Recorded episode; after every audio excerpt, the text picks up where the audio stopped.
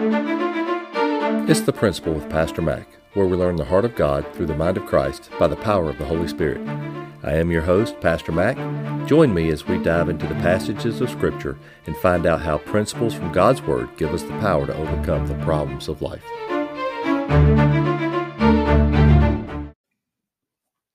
Hello, everyone. So glad you're here with me, whenever time it is for you. Uh, for me, it's Tuesday evening, and uh, I just got to tell you, I'm so honored to be with you here and the, the fact that you're listening. Um, just a quick update on a couple of things. Uh, one, church is going very well. Uh, book, I've sold, I don't know, 50 or 60 copies or so, just trying to do it on my own. Uh, I am planning on this week uh, getting it onto Amazon. So we'll see how that continues to go. And and yeah, I didn't do it to try to sell it to to make any money. Um, I did it because the Lord put it on my heart to write it. And so uh, everybody that's been reading it has uh, has given me good reviews, and so I'm very excited about that. It was my first book, so it was. Uh, I know it could be better, and my prayer is on the next one I'll do better. Uh, and yes, there is another book in the works. Um, but uh, there's enough of that. Uh, just in case you're wondering, uh, I am a little closer to being a granddad. Uh, my daughter is getting close. She's within three weeks of her due date. So Pop is ready to see his little grandson, and I, I can't wait. But uh, uh, my kids are all doing great and healthy, and I, I, love being a dad and can't wait to be a granddad. And so that's enough about me for right now. I could talk about my wife, my kids, and all the good things for a long time. Um, but I want to I want to share something with you. I want to talk to you about Esau's mistake. Again, we're going to go back to the book of Genesis. And I don't know how much longer we'll be in Genesis, but like I've told you before, if you don't get Genesis right, you might as well throw the rest of it out. Um, so I want to look at um, I want to look at Genesis chapter 25, and I want to look at again what I think is uh, Esau's crucial mistake that that that tainted or or slanted uh, the rest of his life. Uh, and I think I can boil it down to one particular event. And we're going to go to Genesis chapter 25, and I'm going to read a couple of things. Um, let's go to verse 25, or let's go verse 24. This is about Sarah having uh, the two boys, uh, Isaac and Jacob, and uh, said, I'm sorry, not Sarah, Rebecca, my bad. Uh, so when her days were fulfilled for her to give birth, indeed there were twins in her womb. This is verse 24. Now, verse 25. And the first came out red. He was like a hairy garment all over. So they called his name Esau. Afterward, his brother came out, and his hand took a hold took hold of Esau's heel, so his name was called Jacob. Isaac was 60 years old when she bore them. So the boys grew, and Esau was a skillful hunter, a man of the field, but Jacob was a mild man, dwelling in tents. And Isaac loved Esau because he ate of his game, but Rebekah loved Jacob. Now, a couple of things I want to give you right here. Uh, again, just in case you're wondering, I do the New King James Version, uh, but in verse 25, you, you get the two boys coming out, verse 25 and 26, and you get a description, and it says Esau was red and like a hairy garment. He was hairy all over. So they called his name Esau. The, the word Esau, the name Esau, means hairy. Um, so like fur. I mean, the guy was the baby was had had hair all over him. Um, the fact that he was red is at this point immaterial.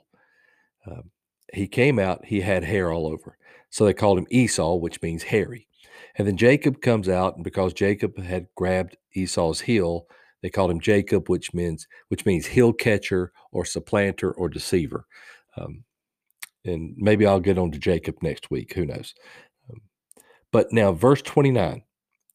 Now Jacob cooked a stew, and Esau came in from the field, and he was weary.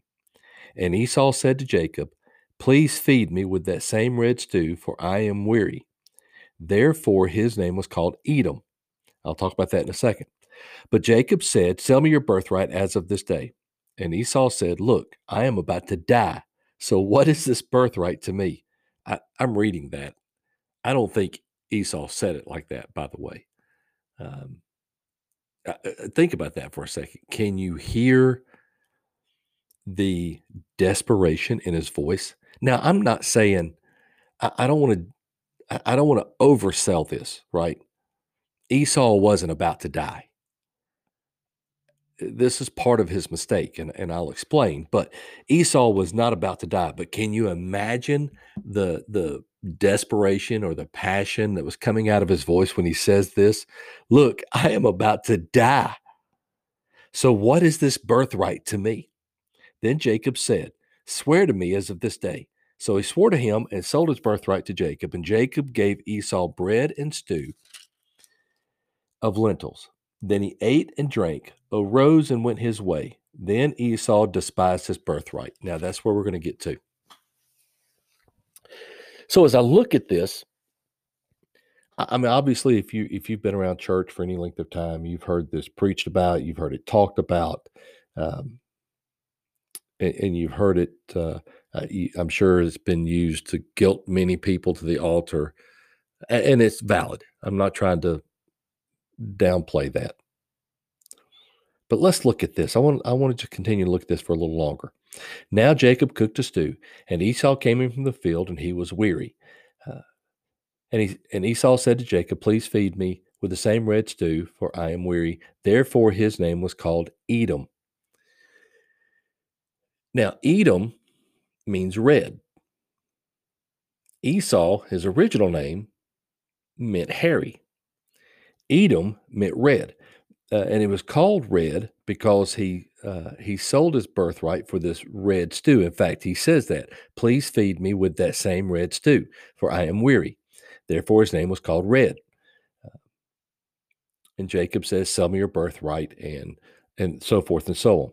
Now, I want to talk about the. I want to talk about that. That eating the soup we we think that he sold his birthright and for the stew and that was the mistake. That's only part of it. That's not the full extent of the mistake and that's where i want to get to.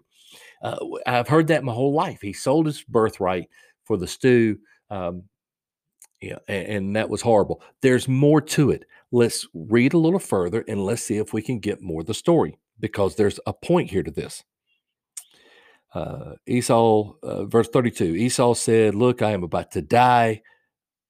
Oversold that. That's crazy. Uh, so, what is this birthright to me? Jacob swore to me. He swore to him and sold his birthright to Jacob. And Jacob gave Esau bread and stew.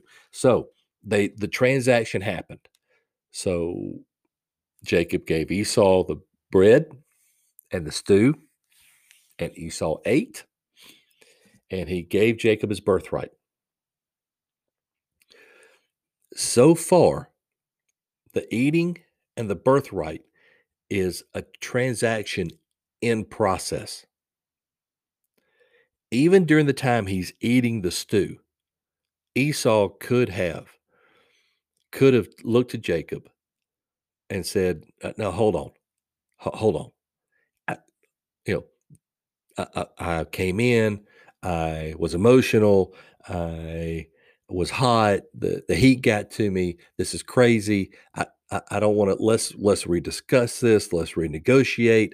Um, you know, bowl of stew for my birthright. They're not even on the same scale. They're not even in the same ballpark as far as importance. I I overplayed my hand. I, he could have said a lot of things. He could have thrown himself at his brother's mercy. He could have said, "Look, you know, hey, come on, you know, you, you're taking advantage of me. I you, you, duped me and and and I, I need to you know I need to rethink this. He could have done a lot of things in the process. Where he sealed the deal though, it says that he ate and drank. Okay. He arose and went his way. Even in the process of of doing the deed, so to speak, and and I'm not trying to be dirty when I say that. I I, I mean doing the transaction even in the process, during the process, in the middle of the after he took his first bite, after he's halfway through the bowl, after he was, you know, in the process, I'm I would like to think that he was talking to his brother, but odds are the the way you see him play this out, where he said he was about to die, he was famished, what good was his birthright? that odds are that he got that bowl, he got the bread, and he scarfed it down without hardly even taking a breath. And even in the middle of that, could have stopped somewhere along the way and thought, just thought, used his brain for half a second. But it says when he got through, he stood up and walked away. Even in the middle of doing something he knew was a mistake, even in the middle of doing something he knew was an issue, even in the middle of doing something he knew was wrong, he could have stopped. He could have said something. He could have done anything. But no, he got he he he he caved in, he caved to his passions, he caved to his fleshly desires. He even so much, in fact, so much so, it says, thus Esau despised his birthright. Now, the word despise, we we think that that's some kind of a um, uh, malevolent, malicious, cruel, uh, angry. Uh, you know, when we say we despise something, it it um, like I said, it comes across as some kind of something with a malintent, right? Uh, I, uh, you know, this last week, you know, Alabama and Tennessee played, and uh, I'm I'm an Alabama fan, Roll Tide, um, and but I'm not one of those obnoxious Alabama fans. Uh, in fact, my son-in-law, who's an Auburn fan, likes to sit down and watch football with me because I'm a nice guy and I'm not one of those obnoxious Alabama fans. Uh, I enjoy the game just for the game.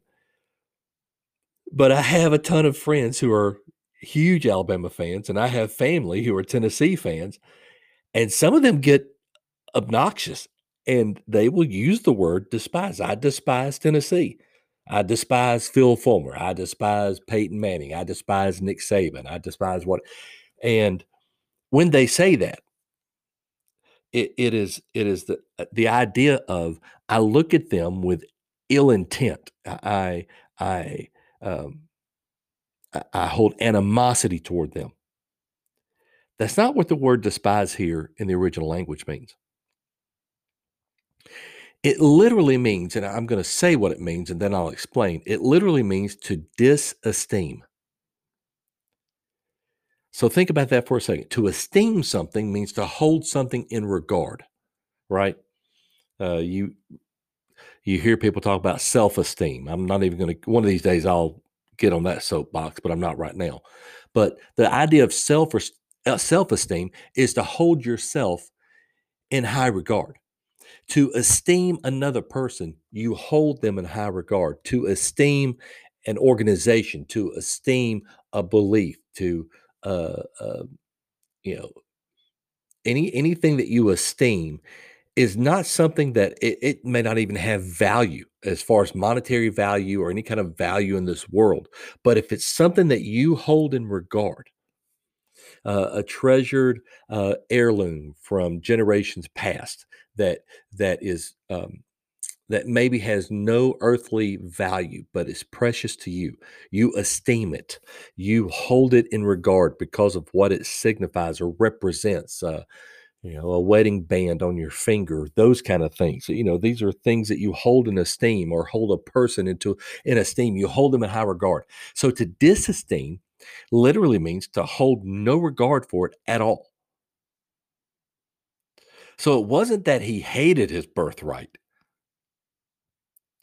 He just held it to no regard, no value whatsoever. And I think that's where the mistake comes in. The mistake was not selling the birthright. The mistake was not not even selling it for what he sold it for. You know, he felt like his life was on the line. Ugh, give me a break. Um, it's the fact that he held, and you have to understand that culture back then. The firstborn, there were several things that the firstborn received, several benefits that they received simply because they were the firstborn. Now we're talking about firstborn males. I'm not even going to get into the whole idea of daughters. Again, maybe I'll talk about that one another day. Firstborn males, because they were the firstborn, when it came time for the inheritance, they got double. Now, there's a lot of reasons for that. There's a lot of of logistical reasons for that. I'm not going to go into all that. Maybe one day again I'll explain that. See, I keep I, I keep giving you these little tidbits that hopefully you'll come back. Um, but they got double portion in the inheritance uh, because they were the firstborn. Strictly because they were the firstborn. When they got of age, and I'm not talking about 21, when they got of age to be able to walk and talk, so we're talking very young, they were allowed to sit in the gate, in the gates of the city, with all the elders of the community and were able Eh, they they weren't necessarily involved so to speak but were there and were able to hear and see and and watch and learn how the government of the of and the and, and the decisions of the community or the of the land was made and then soon became a part of it simply because they were the firstborn. The firstborn was allowed to do transactions and business for the family and use their name only because as like a credit because they were the firstborn. No other reason. So the idea of having the firstborn is it was more than just oh i'm the first i'm the firstborn of three. I'm the oldest of three. I loved being an older brother growing up. I, I loved it. Um, and uh, you know and i'm even the the heir to my father's name. I'm a junior. And all those things are great but they don't carry the weight they did back then back then, having that position strictly as a firstborn came not only with great privileges, but also with great responsibility. And it was something that was regarded. If someone was the firstborn of the family, just by being the firstborn, they carried they were carried a certain amount of respect in the community. And it wasn't for anything that they did. It was just who they were. They were just the firstborn. And so they got this. And so it was something that was meant in the life of a firstborn. Being in that position was something that was supposed to be held in high regard. And Esau totally had no regard and there's and i'm and i'm going on about this because i want you to understand something. Because it, it wasn't it, and it wasn't that esau here's why that this is so bad. Esau forgot he forgot all the privileges that come with it. Put that aside. Esau forgot the legacy that was to be handed down from grandfather and father, even great grandfather to grandfather to father, down to him, that he was then to pass down to his kids, to his grandchildren, to his great grandchildren, and to his great great grandchildren. Uh, he was to be part of a legacy that was that was handed down from again third three four five generations before down to him down to three four five generations later he was supposed to be part of that and that was something that he was to hold in regard he carried the family name that was part of being the firstborn. And so it was it was it was supposed to be that he he should have he he he not should have he was supposed to carry that with him in such a way that it was to dictate every aspect of his life. It was to dictate how he carried himself because he carried the family business. It was to dictate how he dealt with people in the city or not in the city, but yeah, in the city or or in the community or in the the other, you know, Bedouin travelers and, and nomads. And when he met them, he was the firstborn. So he was to carry himself differently as a man of authority or with respect. And he had no respect for the legacy that was left him.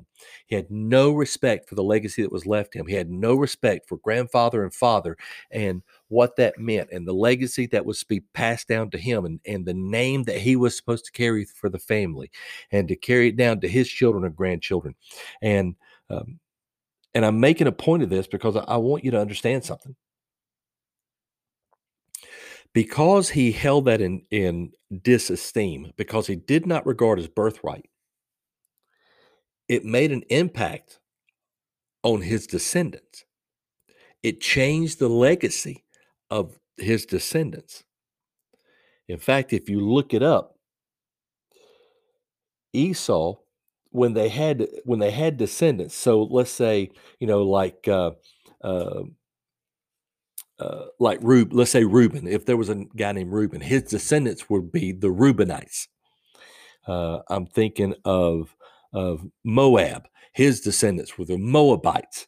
Uh, I'm thinking of uh, Dan, his descendants were the Danites. The the uh, uh, uh, so you get what I'm saying. The the idea that they the their descendants were identified by the by the progenitor or the the patriarch of the family and so that's how they were defined that was how they were identified and so um, and so they were they were defined that way. Again I, am you know i'm thinking of again the uh, gideon they were the gideonites uh, those kind of things. Okay I'm, i think i got my point across. Esau's descendants were not named after esau. They were named after edom. They were called the edomites. And it is amazing to me that this man who had within his possession simply because of whose son he was and the position that he had as the firstborn, because he disregarded his legacy, because he disregarded what was being handed down to him, he forever tainted and changed the trajectory or the future of his descendants. They were no longer named after Esau, that and again, hairy versus red, uh, you know. Okay, we're the hairy people. Uh, yeah, kind of weird. I get it. Um, but that's not my point. The point is they were named after the mistake that he made. They were named Edomites. So not only did Esau, who became Edom, forever change his own identity and his own future, he changed forever the future and the identity of those that came after him, or let me say, the things that he produced. And I find that tragic. I find it tragic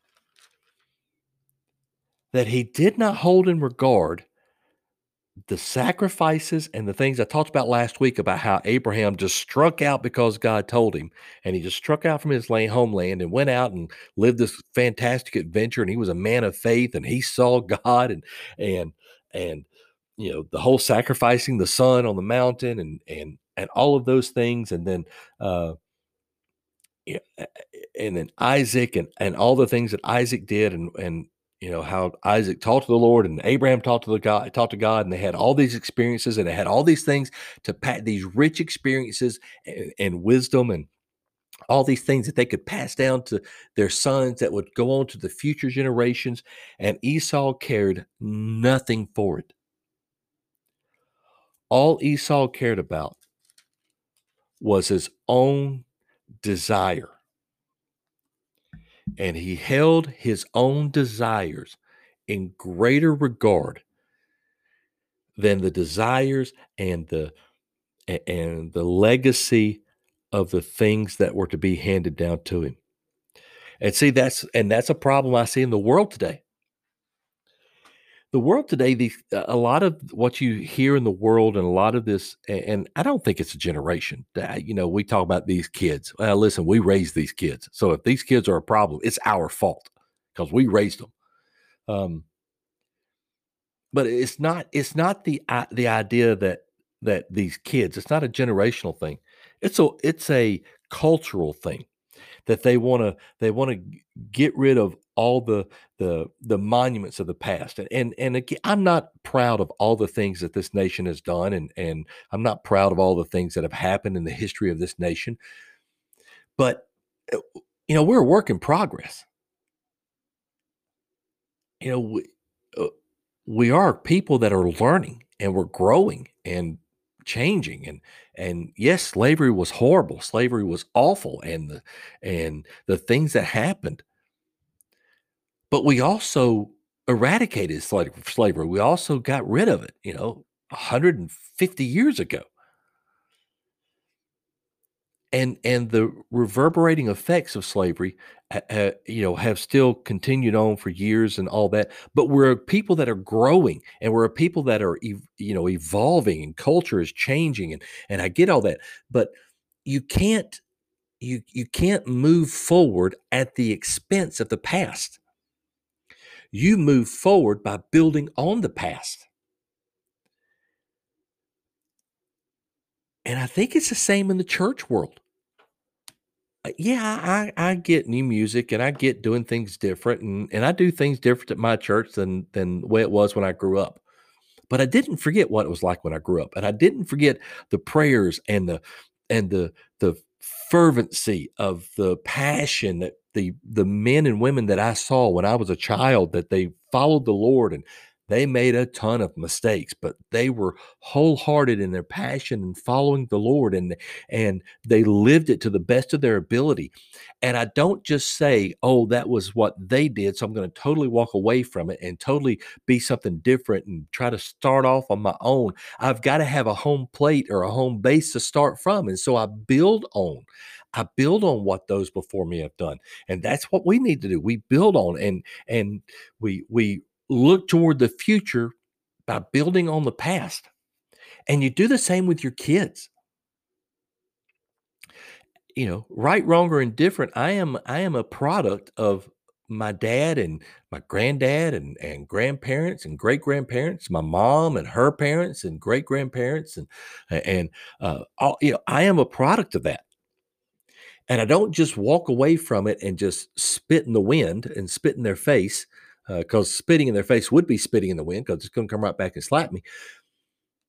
And, and, walk away from that and and you can't do that either and you don't walk away from those experiences of those that have poured into you and and you don't walk away from the experiences of your past or those things that have been handed down to you. Listen as a child of god you and your lap has been placed a great privilege and a great responsibility. And this legacy of the tens of thousands of martyrs and prophets and preachers and teachers and intercessors and missionaries and and pastors and people of the church faithful men and women that have carried on this legacy that Christ started 2100 years ago and is carried down through 2100 years that we know of the church has been placed in our lap and we don't walk away from it. We don't disesteem it. We build on it. We build on it. And we we learn from their mistakes so that we don't repeat them, but we cling to what they did right. So we take what they did right further and deeper for the kingdom of God. And so the idea is that we don't disesteem, we don't we don't hold valueless our birthright as a child of God. We don't hold we we we don't forget I'm reminded of a story, and I'll end with this, and I'll be brief. I'm reminded of a story of a man, young man in Cuba, who was in prison for his faith and had been tortured and beaten and and had told he needed to sign a confession to deny his faith and they would set him free. They took him into a room and they had the paper in front of him for him to sign it and, and said, sign this paper and we'll set you free. And he said, I can't. And they said, What do you mean you can't? He said, I can't sign it. The chains hold me. And they said, You're you're not in chains. You're in a room here and you you can sign this paper. He said, No, you don't understand. I am a link in the chain of the of people that have given their life for Christ. And I am a link in this chain and I will not be broken. And I will not sign. Folks, we there is a chain of people who have followed the Lord for thousands of years, and we need to stay true and build on that and look forward and leave a legacy, a godly legacy, because the things that we do impact those that we that we come in contact with. Hey, I love you, and I will talk to you soon. Bye.